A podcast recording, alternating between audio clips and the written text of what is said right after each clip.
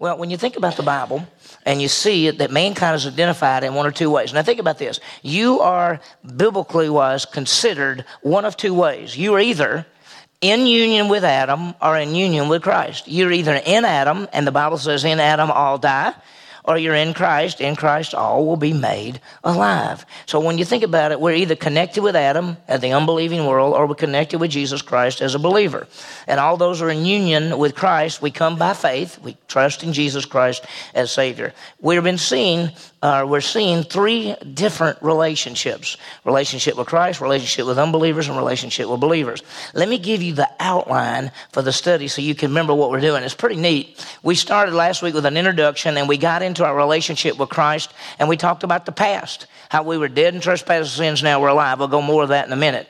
We're going to spend a, a week or two on the present. That's the plan, serving Christ. And we're going to see what the plan really is at this morning when we talk through that. And then we'll spend a, a, week basically looking on future and dealing with rewards. Now, we've talked about this before, and it's important that we grasp and understand rewards, and here's why.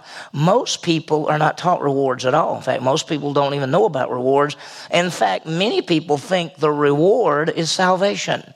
You live good, do the best you can, and God rewards you with salvation. We're going to talk about rewards, and rewards have nothing to do with salvation. They have to do with how we serve Him, not only now, but in the future. And so that's some great things there. That, then the second big area we'll look at is our relationship with the world. And we're going to talk about our, me- our message, our work. Uh, we're going to talk about, first of all, our works. How do we live before a fallen world?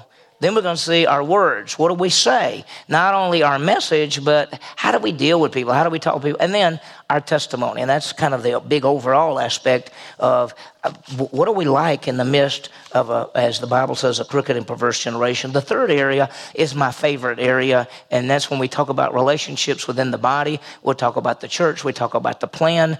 But there's three key relationships. I, I think it, most of you have seen, we've talked about this in the past, but everybody needs a Paul, which is a mentor. Everybody needs a Barnabas, which is an encourager. And everybody needs a Timothy, that's someone to disciple. So in, in your life. We're going to talk about in these weeks to come who is it that you look to to be your mentor, so to speak? Who is it that you look to to be the encourager, the person with you, helping you grow and get, and then who is it that you're discipling? And we should, every one of us should have somebody in every one of those three areas, and that how we can make a difference for Christ. Now, let's talk about last time a brief review. We're talking about our relationship with Jesus Christ. And we talked about the past, Ephesians 2 1 through 10. We were dead in trespasses and sins. I mean, that's the bottom line. We were dead. We were separated from God. We lived according to the world, the flesh, the devil. But God, but God. And this is what's so amazing. Have you ever thought about this? Uh, how many of us have sinned and come short of the glory of God? So we need a Savior, right? And the Bible actually says we're destined for wrath. If God doesn't do something, no human being would ever be saved. No human being would ever have eternal life. It says, but God, because he was rich in grace and mercy. Grace not getting, uh, getting what you do not deserve, mercy not getting what you do deserve. God saves us. Jesus Christ came, He died on the cross, He paid for sin, He rose again, and whoever believes in Him has eternal life. We talked about this at Ephesians 2 8 9. It is, I love it. Grace, faith, gift, salvation. That's what it boils down to. By grace you've been saved through faith, and now yourselves the gift of God, not of works, lest anyone should boast. And the whole idea is that salvation is a gift. And that's that's the greatest thing. We were changed. In the past, we were dead. And now we're talking about the present. And by faith in Christ, we are now placed in Christ and a new creation. I think this is something we really need to think about. You're in 2 Corinthians chapter 5. I want you to look at verse 17. We've seen it many, many times, but it's an incredible verse. Look what it says. Therefore, if anyone is in Christ, what are we? A new creation. Old things have passed away. Behold, new things are come. Now, when you see that verse and you think about it, notice there's several things. First of all, in Christ and new creation. And then he goes on to say, old things are gone, new things are come. So we want to think about that. When we think about who we are right now, there's two aspects. We are in Christ, if therefore, if any man be in Christ, we're in union with him, and we're a new creation. We're new people. Death, the, I don't know what Old Testament there. We are new people. Uh, I'm not sure what that is, but I, I, I, think I messed up on that one. But anyway, we're a new creation, and that's the bottom line. Uh, we went from death to life. So let's talk about those two things real quickly. And the first one is we're in Christ, we're in union with Christ. This is the thing that a lot of people do not grasp. You understand that this is going to sound weird, but there's Jesus Christ, and He is a person. And he came to the earth as, as a human being. He left the glories of heaven and became a person, a human being, but he's God man. He died on the cross. He paid for sins. He rose again. He walked on the earth for 40 days, ascended into heaven. In some mystical way that you cannot grasp, he is also called, Christ is also called the church, or the body of Christ is called the church. When you believe in him, you are actually connected in union with Jesus Christ. And this is what he says that we're in Christ. Therefore, if any man be in Christ. Now, let me ask you a question. Where's Christ right now? Where? Where is he? Seated at the right hand of the throne of God. Where are you right now? In position, you're in Christ, seated in the heavenly places with Christ. Now, experientially, you're still here, but in your union, you are in union with Christ. That's why when we do baptism, when we baptize somebody, we take them in the water and we break them down and bring them up. It's symbolic of death and resurrection. When you read Romans chapter 6, Paul says, We were baptized into his death, we were baptized into his burial, we are baptized into his resurrection, meaning we're connected in union with his death and resurrection. That's who we are. So, every one of us in this room who know Christ as Savior, you are in union with Jesus Christ. And by the way, that'll never change. You'll always be connected with him. There's a second aspect, and that is that we're a new creation, we are changed. And look at this. I put this, and we've talked about it. We were dead. Were we not dead in trespasses and sins? But now we're what? We're now we're alive in Christ. We were in darkness. We were basically in darkness, but now we're in light. In fact, uh, Paul in Philippians calls us children of light. That's who we are. And we were children of Satan. That's, that's the truth. But now we're children of God. Uh, as many as received him, to them he gave the right to become children of God, even those who believe in his name. So what a change. We have been reconciled to God. We were enemies of God. Now we're connected with Him. So we have, we're in union with Him, and the whole idea is we're a new person. Uh, we need to be thankful that we're new people because the old, Oh, old isn't very good, right? I mean, let's face it, right? So we're just so thankful that we're now a new creation in Christ. We were dead, but now we're alive. We're brought into a relationship with Him. We're a child of God. Now, let me tell you something that a lot of people don't grasp, but we got to get it. When you think about salvation and the relationship with Christ, we don't come to God by giving God something. He gives us something. Let me put this up here. We don't give God something, He gives us something. You know, a lot of people, you may not understand this, but I had people say, you need to make a commitment to Christ. You need to do this for Christ. You need to be willing to live for Christ. You need to offer your life. They're all saying you come to God for salvation by giving God something, whether it's your life or, or your, but we don't give something to God. We don't have anything to offer Him. We're dead in trespasses and sins. We don't have anything to offer. And so what he does, he gives us something. Let me show you something if you've never seen this. The moment you believe in Jesus Christ, not only you become a new creation, not only you're placed in union with Christ, but he gives us three things the moment you trust Christ. You know what he gives us? He gives us eternal life, right? It's by faith. God so loved the world, gave his only begotten Son, that whosoever does what? Believes in him will not perish, but have what? Everlasting life. So the moment you believe in Jesus Christ, you have eternal life. There's a second thing. You are unrighteous, all right? Were you dead in trespasses and sins? Were you destined for wrath? Were you righteous in your own self? No. What does he do? The moment you believe in Jesus Christ, he gives you his righteousness. Romans 4 5, but the one who does not work, but believes in him who justifies the ungodly, his faith is credited for righteousness. That means on my account, the moment I believed in Jesus, Jesus puts his righteousness. So let me ask you a question How does God see me? Unrighteous or righteous? He sees me perfectly righteous. In fact, my righteousness is equal with Christ because he gave me his righteousness. Now, that's why when you talk about how you view yourself, since you're in Christ and you're a new creation, and since you have the righteousness of Christ, do you view yourself as a wicked old sinner or a righteous new creation in Christ? Righteous, new creation in Christ. The third thing he gives us, and we talked about this when we did those two part study on Sunday morning on forgiveness. The moment you believe in Jesus Christ as Savior, Acts 13 38 and Acts, uh, uh, I can't remember the other, 10, 10, 30, 10 43, the moment you believe in Christ, he gives us his forgiveness. He forgives us of everything, past, present, and future. All sin, forgiveness.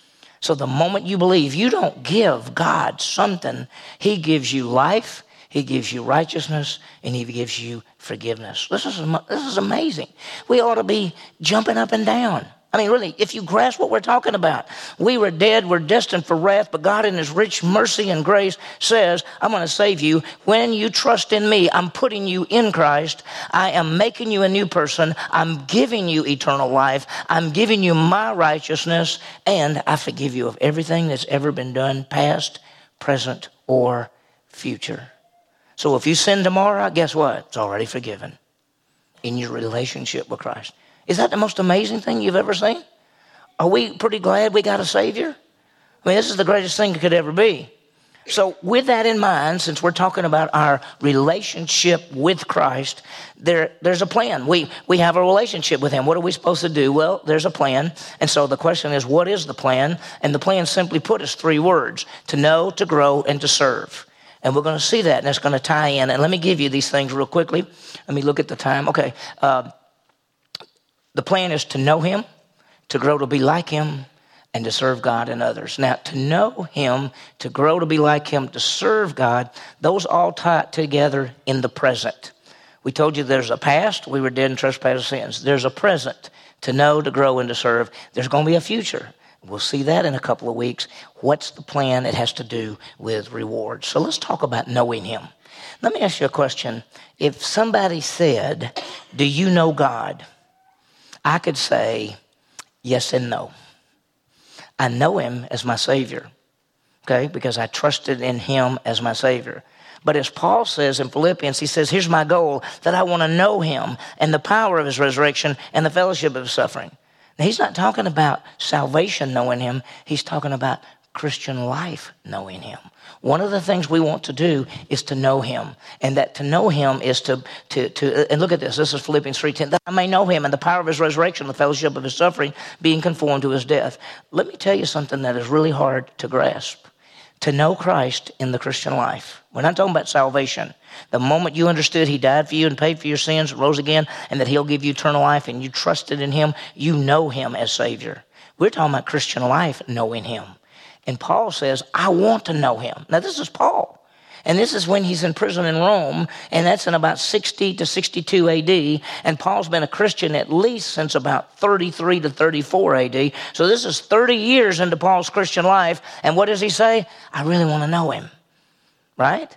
So think about this. Now look what he says. what do you what does he want? I want to know him and what? The power of his what? Listen, Jesus died and rose again to a new life. We're connected with Him. When we trusted Christ, we died and rose again to what?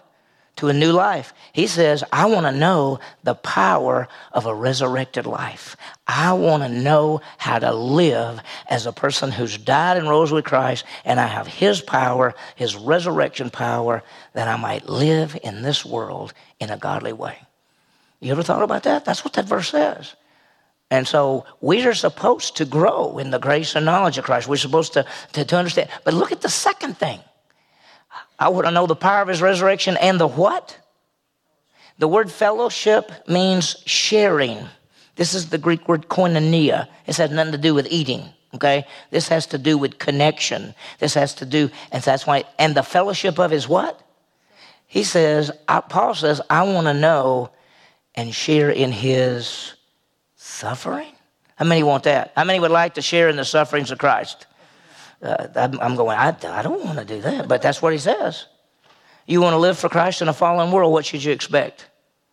Suffering. Yeah, exactly. You stand for Jesus Christ, what should you expect? When you stand up and say there's only one way to God, it is Jesus Christ. He is the way, the truth, and the life. Nobody comes to the Father except through Him. Salvation is a gift. It is not by works. It's not by what we do. It is faith alone in Christ alone. And we're saved and saved forever. There are going to be a lot of people attack you, not only unbelievers, but believers. Because many believers don't believe what I just said. And so Paul says, I want to know him. Not only do I want to know the power that's resurrected life, I want to know the fellowship that's connected with his suffering. And I want to be conformed to his death. I want to die and rise again with Christ and live in that way. So that's to know him. And you know, as Paul says, or as Peter says, grow in the grace and knowledge of Jesus Christ. We want to know him. We want to grow. So one of the first things we got to do is we got to know him. Now, this is hard. This is not easy. You say, well, I know, I know God. I know Jesus. I, I trusted him as Savior. We're not talking about knowing him as Savior. We're talking about knowing him day in and day out, knowing the power of a resurrected life. You can just write this down. We don't have to even look at it now, but go to Romans chapter 6.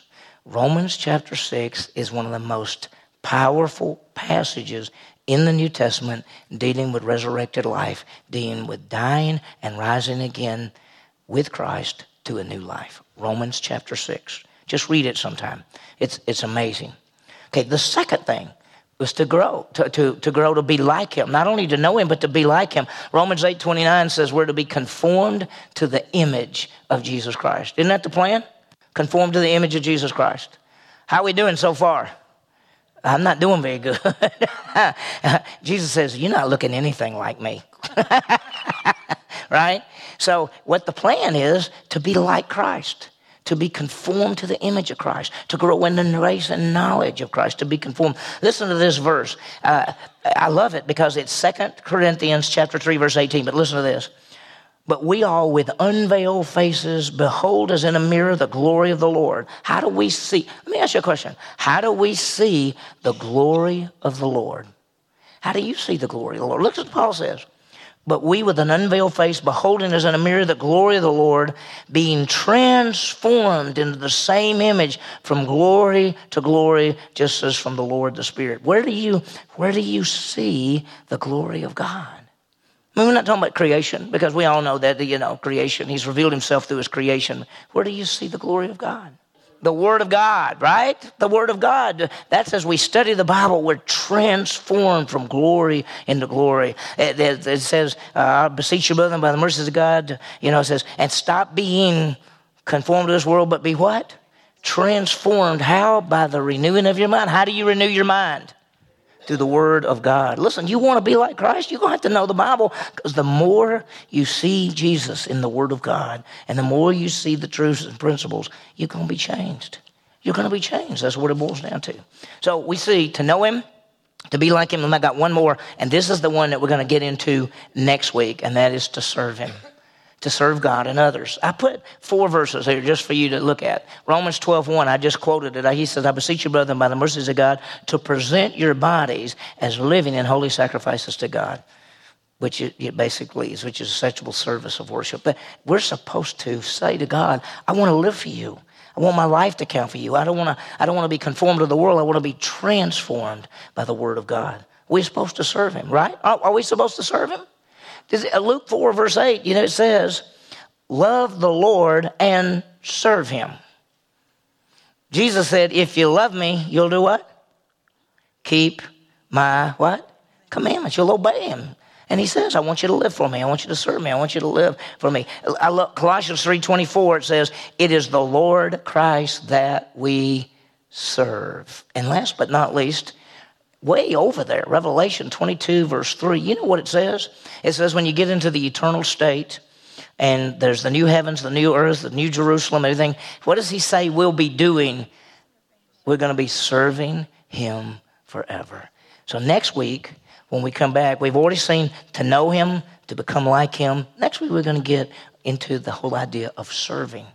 And that's still in our relationship with Christ. It's going to take us, I'll just tell you, it's taken four, it's going to take four weeks to go through this first relationship with Christ. We saw one last week, one this week, one next week, and then one after that. And we'll do that. Then we'll start talking about relationship with the, with the unbelievers. Let's talk about applications. Let's understand who we are in Christ. Who are you in Christ? New crea- you're a new creation in Christ. You're now connected in union in Christ. What has He given you? He's given you eternal life. He has given you what? Righteousness. He has given you forgiveness. Exactly right. That's who you are. You are the most unique group that's really ever been.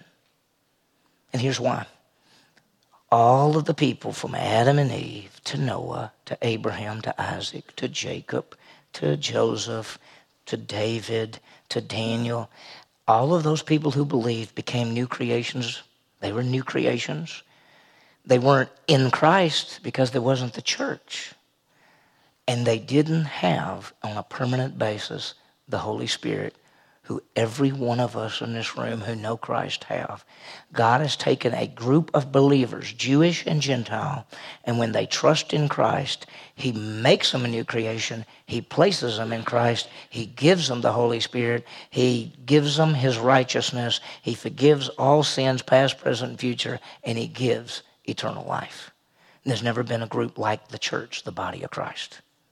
So we're the most unique group God has ever dealt with. Now, he still has his Jewish people. That's, that's the whole plan has worked out to the Jewish people because the Messiah is Jewish.